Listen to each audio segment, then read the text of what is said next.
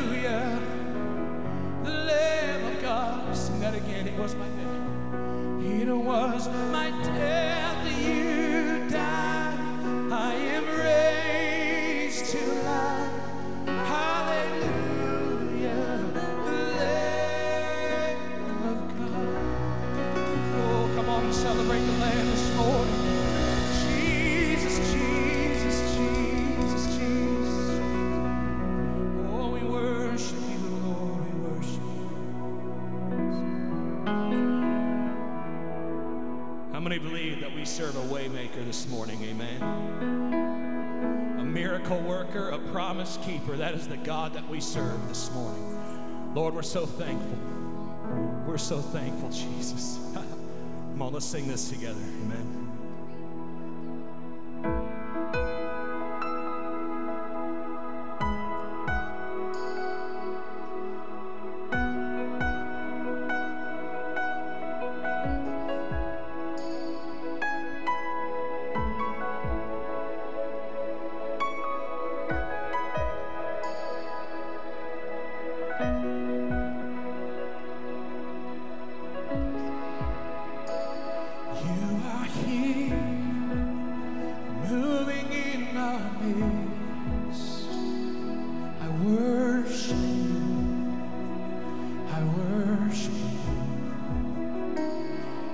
are here working in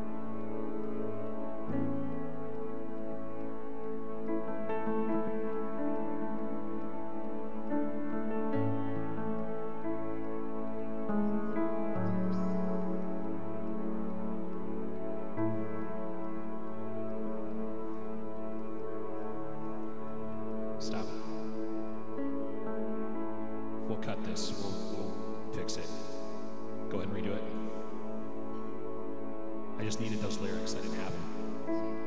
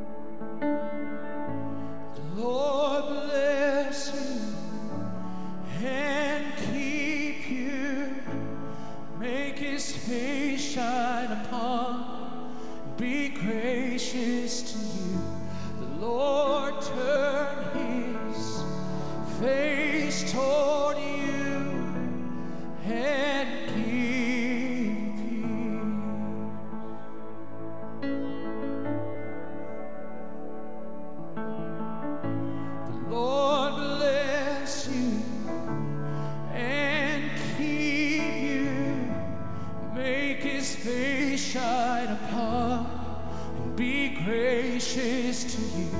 The Lord turn his face.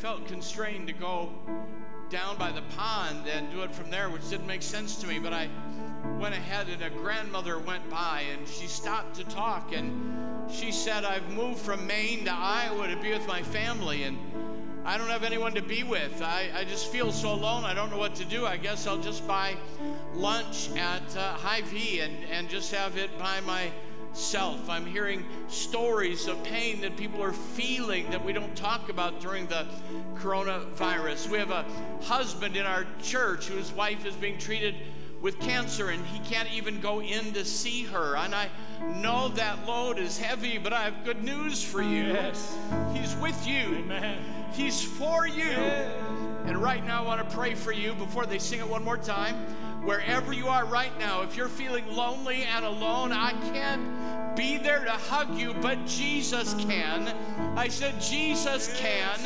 And I want you to stand. I want to pray for you, and I want you to receive from Him exactly what He has for you today. That's right. Stand up right now where you are in your room. Get out of the chair. Stand up. Jesus, you see our hearts. You feel our brokenness. You feel our aloneness. You feel our pain. And I ask right now, Jesus, by your Spirit, that you'll fill every room that's tuned into this service, that every place where people have gathered to worship you, that they'll feel your love right now. I command depression to flee, discouragement to flee, fear to flee, and ask that the Spirit of God will fill the room right now. Reach out and receive that. Jesus, let your Spirit fill the room. Let the peace of God that passes all understanding uh, keep our hearts and minds through Christ Jesus. Let your love and your power fill that room right now in Jesus' name. I want you to sing that again. He's with us, He's for us, He's around us. Sing amen. Miss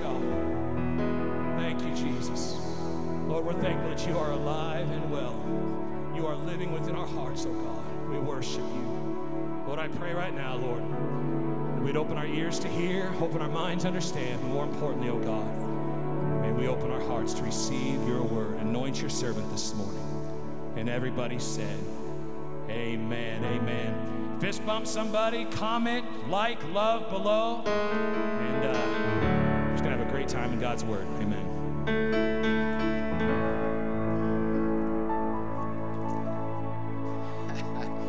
Well, I don't I don't know what it feels like where you are this morning, but it feels pretty good here as we're worshiping God together. I hope you have felt God's touch for you. I feel like we've already had church today. So just let God continue to minister to you and touch your heart and give you what you need. If you're new to Berean, if you'd go to BereanHub.com, there's an orange card there, new to Berean, that you can fill out information and let us know about you so we can connect, connect with you. And if you'll do that, we will make a $5 donation to a charity in your name. Help us out with that. We'd like to get to know you. And if you have a prayer praise report, we're still praying over requests and needs. There's a blue card there that you can fill out and let us know what's happening in your life. And especially today on Resurrection Sunday, let's let's let our talk, let's let our expression, let's let our joy be evident to people all around us and encourage someone wherever you have that opportunity. Want to encourage you to continue to help us financially. We do need your help and your support. And I know there are people in the church that are struggling financially. We're praying for you, knowing that God is our sufficiency. You can uh, drop by and put it in the drop box out front. Ring the bell, someone will meet you there. You can give online or text to give. All that's available on our website. And uh, I believe that God blesses generosity. I believe that God blesses givers. And when the um, when the brook dries up, when the famine hits, when life is hard, that's when we need to continue to do the things that are right and believe God for His blessing and His outpouring. So, God bless you. Thank you for being part of us on this Resurrection Sunday. And so thankful for the power of Jesus Christ that wherever we are and whatever we need, He's faithful to us. Before we get into the word this morning, we'll be in 1 Corinthians chapter 15. I want you to watch this video with me.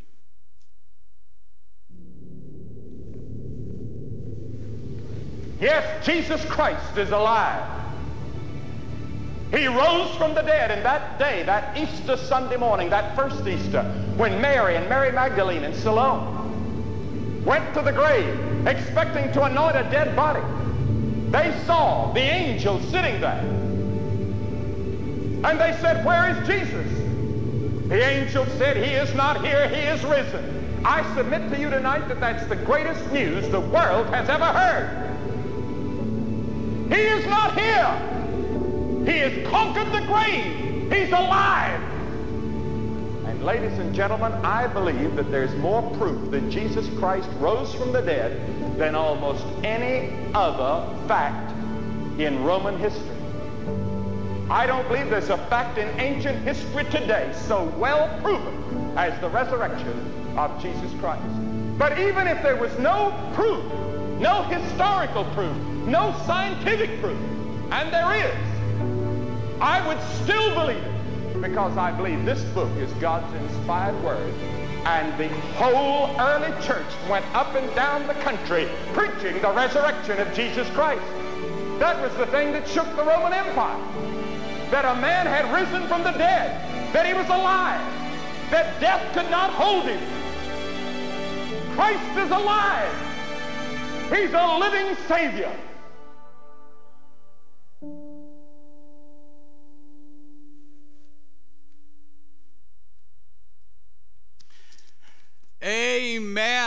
He's alive. He's alive. He's alive. And while we can't do it corporately, you can do it with me this morning. I'm going to say he's risen, and your response is he is risen indeed. Yes, I need you to say it out loud or it doesn't work. All right, here we go. He is risen. He is risen. He is risen indeed. We're beginning a four week series this morning called The Challenge of the Resurrection. And I'm going to preach through the entirety of 1 Corinthians 15. I've always wanted to do that and I've never been able to put it together in a way that worked for me. Paul meanders around and puts all these pieces together. And uh, we're going to challenge that, try to get through that this morning. If there is one thing that makes Christianity different from any other religion, it's the resurrection of Jesus Christ from the dead. If you take away the resurrection of Jesus Christ from the dead, the Christian faith falls apart. It's what holds it all together. It's our central truth, it's the message that we proclaim. The gospel or the good news is defined in Scripture by three central facts. Number one, the deity of Jesus Christ. Number two, the substitutionary death of Jesus Christ for you and for your sins. And number three, the resurrection of Jesus Christ from the dead. And without the resurrection, the previous two don't really matter in our human experience. We focus it all on the resurrection of Jesus Christ. During his ministry on the earth, when they criticized him and said, What sign will you give that what you're saying is true? He said, Destroy this temple, his own body, and in three days, he said, I will raise it up. The central sign, the only sign really he gave that generation was that he would rise from the dead. It's central to our faith. And 1 Corinthians 15 has been identified as the resurrection chapter. And there is so much there of power. We're going to try to dig into that a little bit this morning and see what the implications of that are for our lives. So you can get the notes from the website, you can get the notes from YouVersion and follow along that way and uh, keep track with what we're trying to accomplish this morning. What is it about the resurrection? Well, let's consider first in the first 11 verses of 1 Corinthians 15 the fact of the resurrection. And I say that intentionally the fact, not the theory, not the myth, not the faith, not the belief, but the fact of the resurrection of Jesus Christ from the dead.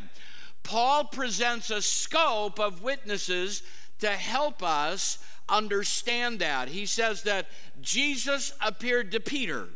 Then Jesus appeared to the 12. He goes on to say that Jesus appeared to more than 500 believers.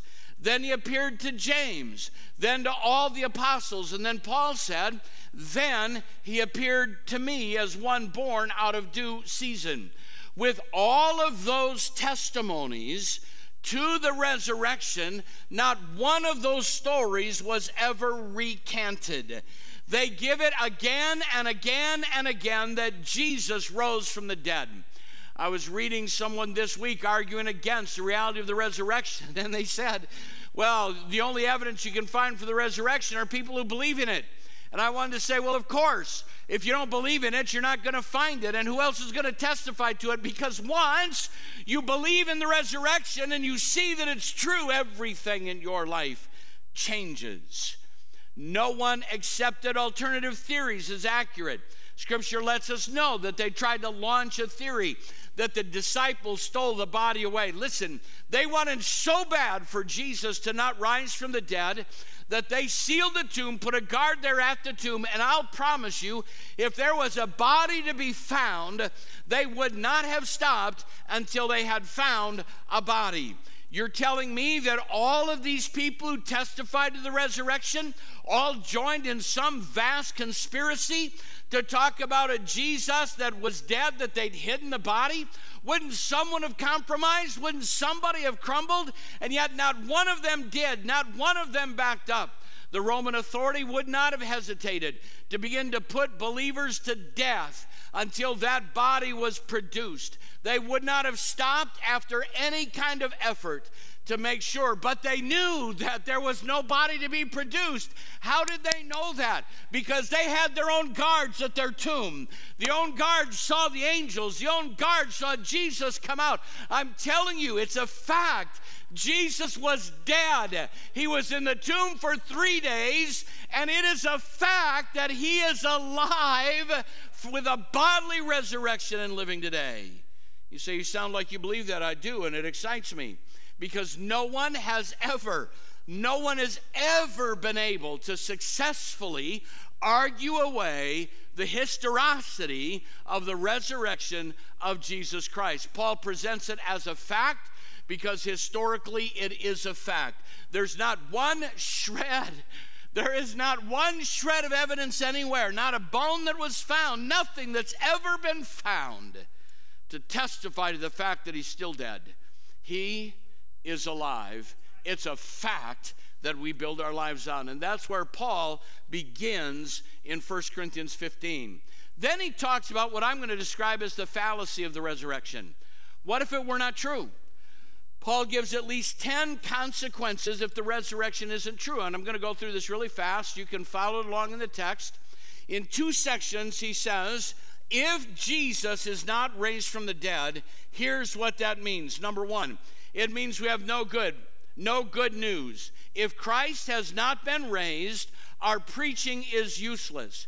We have no message of hope. There's nothing for us to talk about. So think about over the generations and centuries the number of sermons that have been preached, the number of people who've proclaimed the good news, and the number of lives have been changed through preaching. And you're going to say to me that none of that matters, it's useless, it's in vain. He is saying that if there's no resurrection, we have no good news. Second, we have no faith. If Christ has not been uh, raised, your preaching is useless, and so is your faith. It means that we have faith in a dead God. It means that there are no answers to prayer, only coincidences. It means there's nothing to build our faith on. Third, we have no truth. More than that, we're found to be false witnesses about God for we've testified about God that he raised Christ from the dead. Here's what you have to believe. If you believe that Jesus did not raise from the dead, you have to believe that every evangelical is a liar. You have to believe that every evangelical preacher is a liar. You have to believe that every evangelical believer is a liar because we have staked our life and our claim, our reputation, our story, our future on that single central fact. It means we are all liars. Verse 17, we have no justification. If Christ has not been raised, your faith is futile and you are still in your sins. There is no forgiveness of sins if Christ be not raised. Number six, or number five, we have no salvation. Then those who have fallen asleep in Christ are lost. All of those that have died are like the grass that's cut off, like an animal that dies. There's no afterlife. They're just there in the grave if Christ be not resurrected. Number six, we have no hope if only in this life we have hope in Christ. If Jesus isn't raised from the dead, then we only have hope for now. What kind of hope is that? To know that when someone dies, it's over, there's nothing more to think of, there is no basis for hope. Number seven, we don't have any spiritual confidence. It's impossible. Paul says in verse 19, we are to be pitied more than all men. The world shouldn't be upset with us, they should pity us if there is no resurrection. Number eight, there's no foundation. Now, if there is no resurrection, what will those who are baptized for the dead say? If the dead are not raised at all, why are people baptized for them? What is he talking about? Talking about every religion there is on the planet has some testimony to an afterlife. Every religion or faith that's ever been perpetrated among mankind has a belief in something beyond here. And he's saying if there is no resurrection from the dead, then there is no foundation not only for Christianity, but any of the religions of the world. Where did that foundation come from? It doesn't exist if there is no resurrection. Chapter 15, verse 30. And as for us, why do we sacrifice or endanger ourselves every hour? We have no reward. We have no reward. Think about the people that have sacrificed all over the world for the cause of Christ. For what? For nothing. If there's no resurrection, there's no reward. There's no reason for us to sacrifice the way that we do. And number 10, we have no motivation. He's saying, Come back to your senses as you ought and stop sinning. What is he trying to say? He's saying that if there is no resurrection, then there is no sense in Christianity, and we have no motivation to stop from sinning. But I have good news for you. I have good news. Somebody at home say amen right now. I have good news for you. Here is the truth of the matter we have good news. Jesus has been raised from the dead.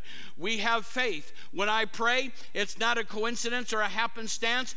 God comes by and answers our prayers, and we can testify to that again and again and again. We have truth that cannot be conquered. Jesus Christ is the way, the truth, and the life, and where we stand is truth that cannot be argued against or defeated.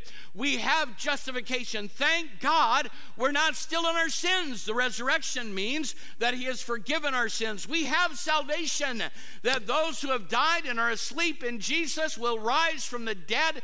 There's a great day of resurrection power coming as well. We call the rapture of the church. There is salvation. We have hope, not just for now, but for the future. We have confidence. Don't pity me. Don't pity me. I pity you if you don't believe in Jesus being raised from the dead because we have our strength there. We have confidence. We also have a foundation that builds upon the resurrection. We have a reward that's coming someday. And we have a motivation to keep serving Him and turn from sin. Why? Because He's raised from the dead. The fallacy of the resurrection are those who deny that it happened. Jesus rose from the dead, and every demonstration you see of mankind, of those who follow Jesus Christ, testify to that fact. He has risen from the dead. Then Paul talks about, and I think this is especially significant, what I would describe as the first fruits of the resurrection. He says in verses 20 to 28 of chapter 15 that Jesus is the first fruits of the resurrection.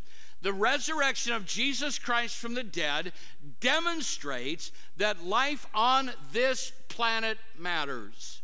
Someone asked me this week, and it was a great question. If the dead are going to be raised, what happens to those bodies that have rotted in the ground or have been burned in fire or blown up in an explosion there's no body to be raised? Well, science tells us that matter can never be eliminated, it can only be changed. And whatever you believe about that, I'm fine with. Here's what I know the same God that spoke. that spoke uh, um, nothing and spoke it into existence can do that again. He's not lost track of one atom, one molecule of your body. And when that resurrection day comes, He will call those atoms together from the north, south, east, and west, and they will all gather back together to stand before God, either to hear Him say, Well done, or depart from me. This physical life matters. If it didn't matter, there's no reason for physical um, resurrection. But what we do in this life has impact on what happens in eternity. And that's why Jesus raises the body from the dead. What is done in this life matters in the next. I'm going to say that again. What we do in this life matters in the next, and the proof of that is the bodily, physical resurrection of Jesus Christ. There's a day coming, Paul tells us in Romans chapter 8, that all all creation will be redeemed, that it groans and travails today because it's waiting for the day, the redemption of the sons of God, the millennial reign of Christ, followed by a new heaven and a new earth, when everything will be made new. This entire creation that God spoke into existence matters to him, and it makes a difference on our eternal future. All that God created, listen to me, all that God created carries his signature. And all that he created will one day be restored. And those who have free will, you and I, that have been created on planet Earth for free will, will be resurrected from the dead. But the choice that we make will determine where we spend eternity, whether we spend it in heaven or in hell, because you will live forever somewhere. The physical resurrection is the first fruits of that promise. Life isn't over at death. I'm going to say that again. Life isn't over at death. There are way too many testimonies. I'll never forget the story of one of our senior pastors, elderly couple, many years ago. I went to the funeral, and stories like this abound. And they told about uh, the wife was uh, passing, and they had her up in her comfortable chair in the living room, and, and she was slowly starting to slip away. hadn't had much to say. Her husband is there praying, just waiting, being with her, and she wasn't very communicative. And after a little while, she looked at him and said, Honey, she hadn't been talking, said, Honey, open the door. He said, Why? It's cold outside. Honey, open the door. Can't you hear them? They're coming. He said, What are you talking about? Can't you hear them? Can't you see them? They're coming. They're coming for me. Open the door. And when her husband opened the door, she smiled and passed away into the next life. What was she seeing? I believe she was seeing a heavenly escort that had come to get her and take her to heaven. Talk to believers, listen to their stories. You can call it whatever you want to call it. I'm telling you, it's evidence of the resurrection.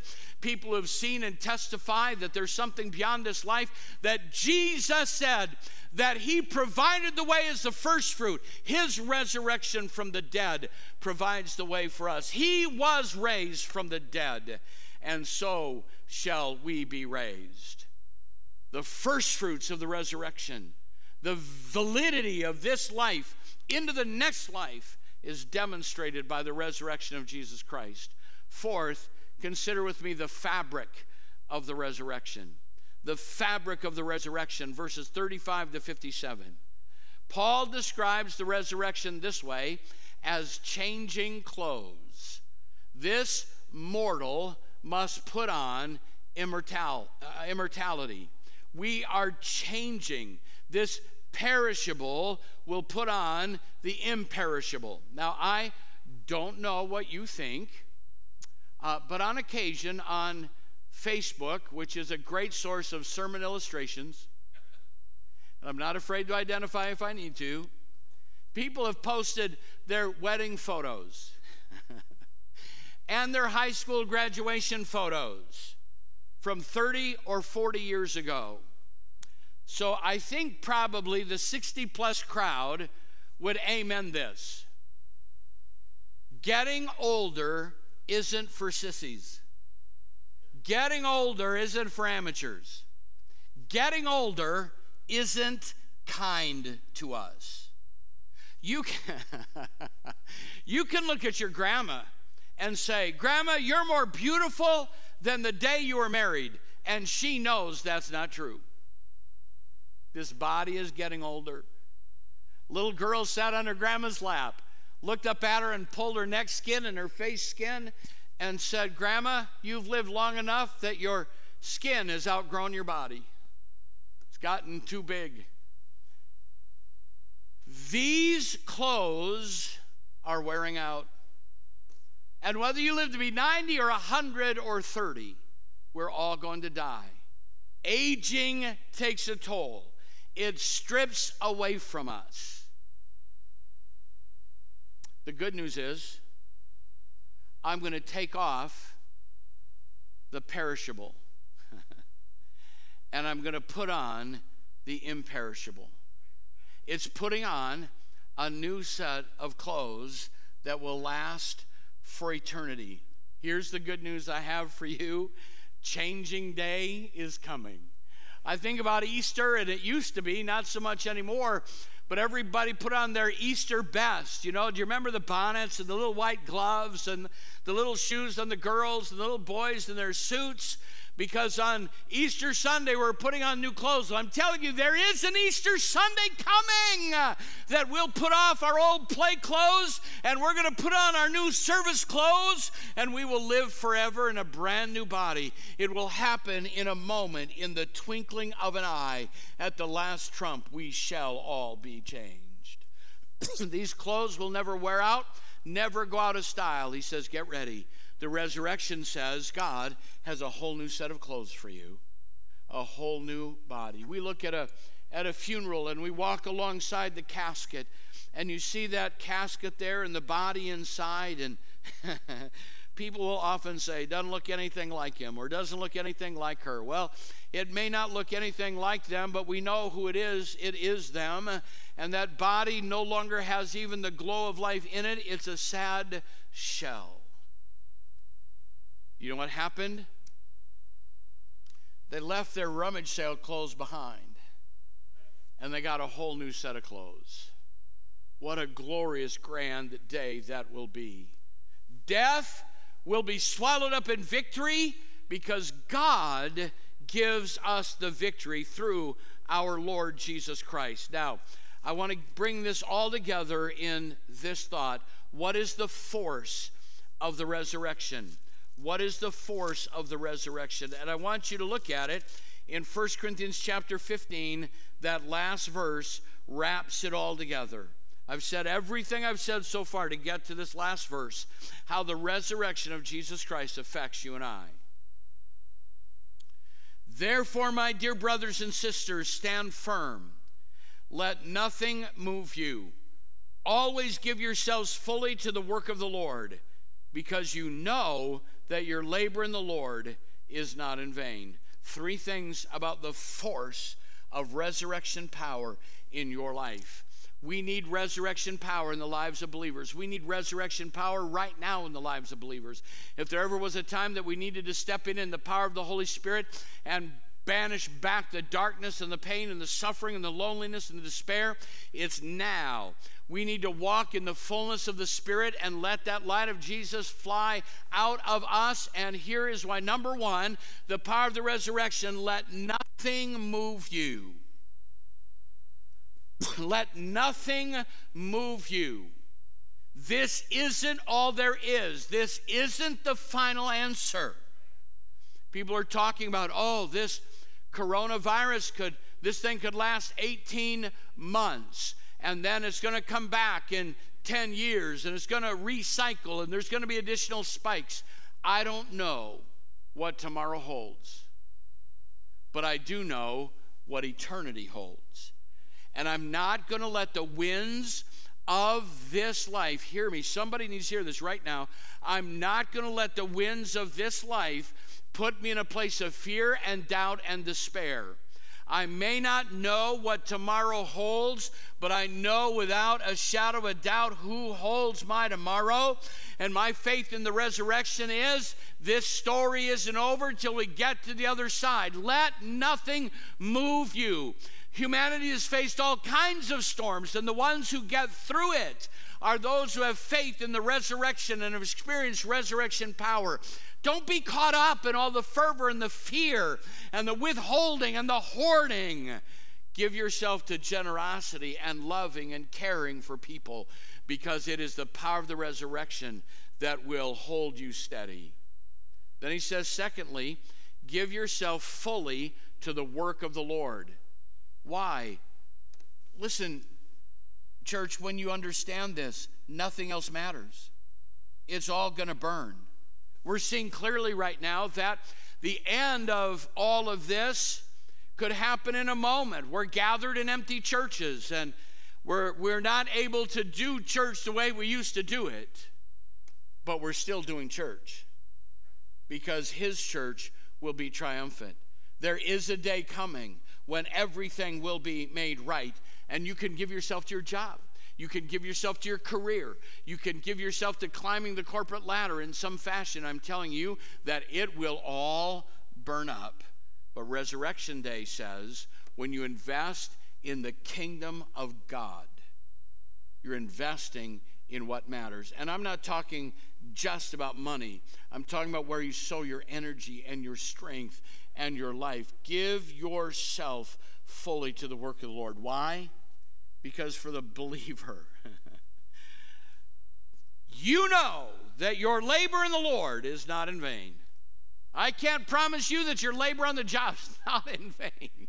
I can't promise you that your labor in your garden's not in vain. I can't promise you that your labor in your yard's not in vain. But I can promise you that your labor in the Lord is not in vain he will reward openly. What does the resurrection say to the child of God? These storms don't move me because my life is built on the rock. I will not be moved. I'll give myself fully to the work of the Lord and know that my labor in the Lord is not in vain. Thank God for resurrection power. Thank God for resurrection power. It's the hope of the church.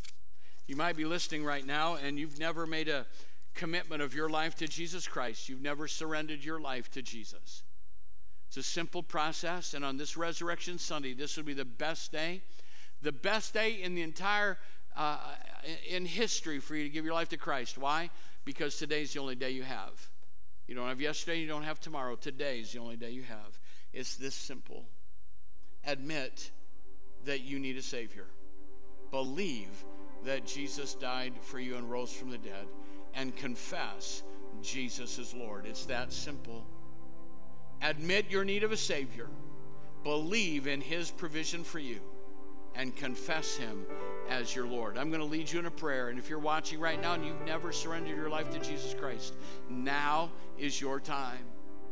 In this time that we can't corporately gather to, gather to worship, you know what that also means? We can't corporately hide from the Spirit of God who's got his finger on your heart right now. Pray this prayer with me. Dear Lord Jesus, I recognize that I'm a sinner and I need a Savior. I need your help.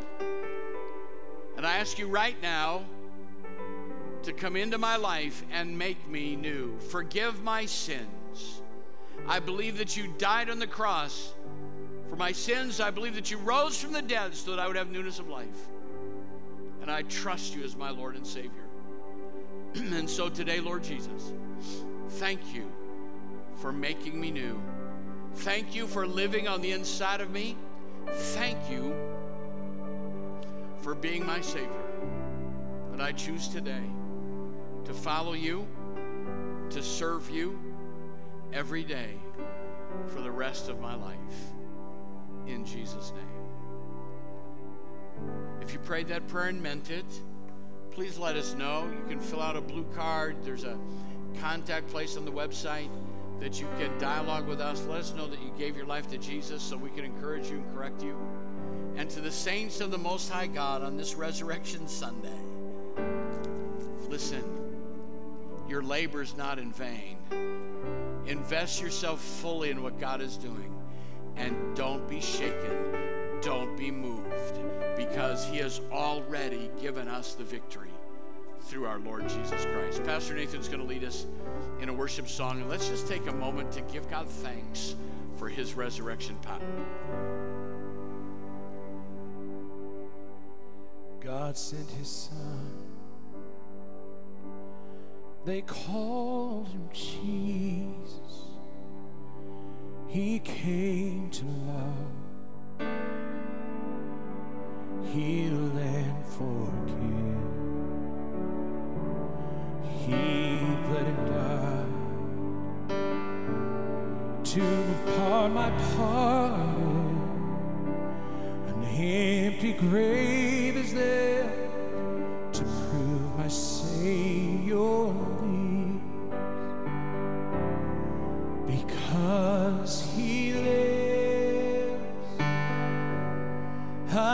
face tomorrow because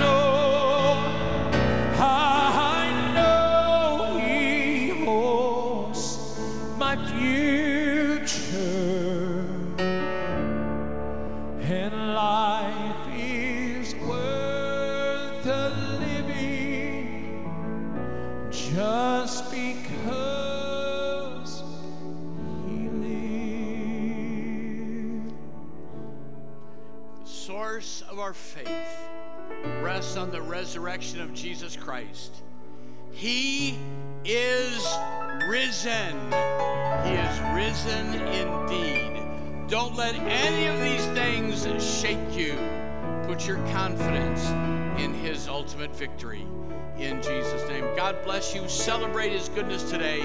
Express His love to someone nearby you as we celebrate today all that Jesus has done for us. God bless you. God bless you in Jesus' name.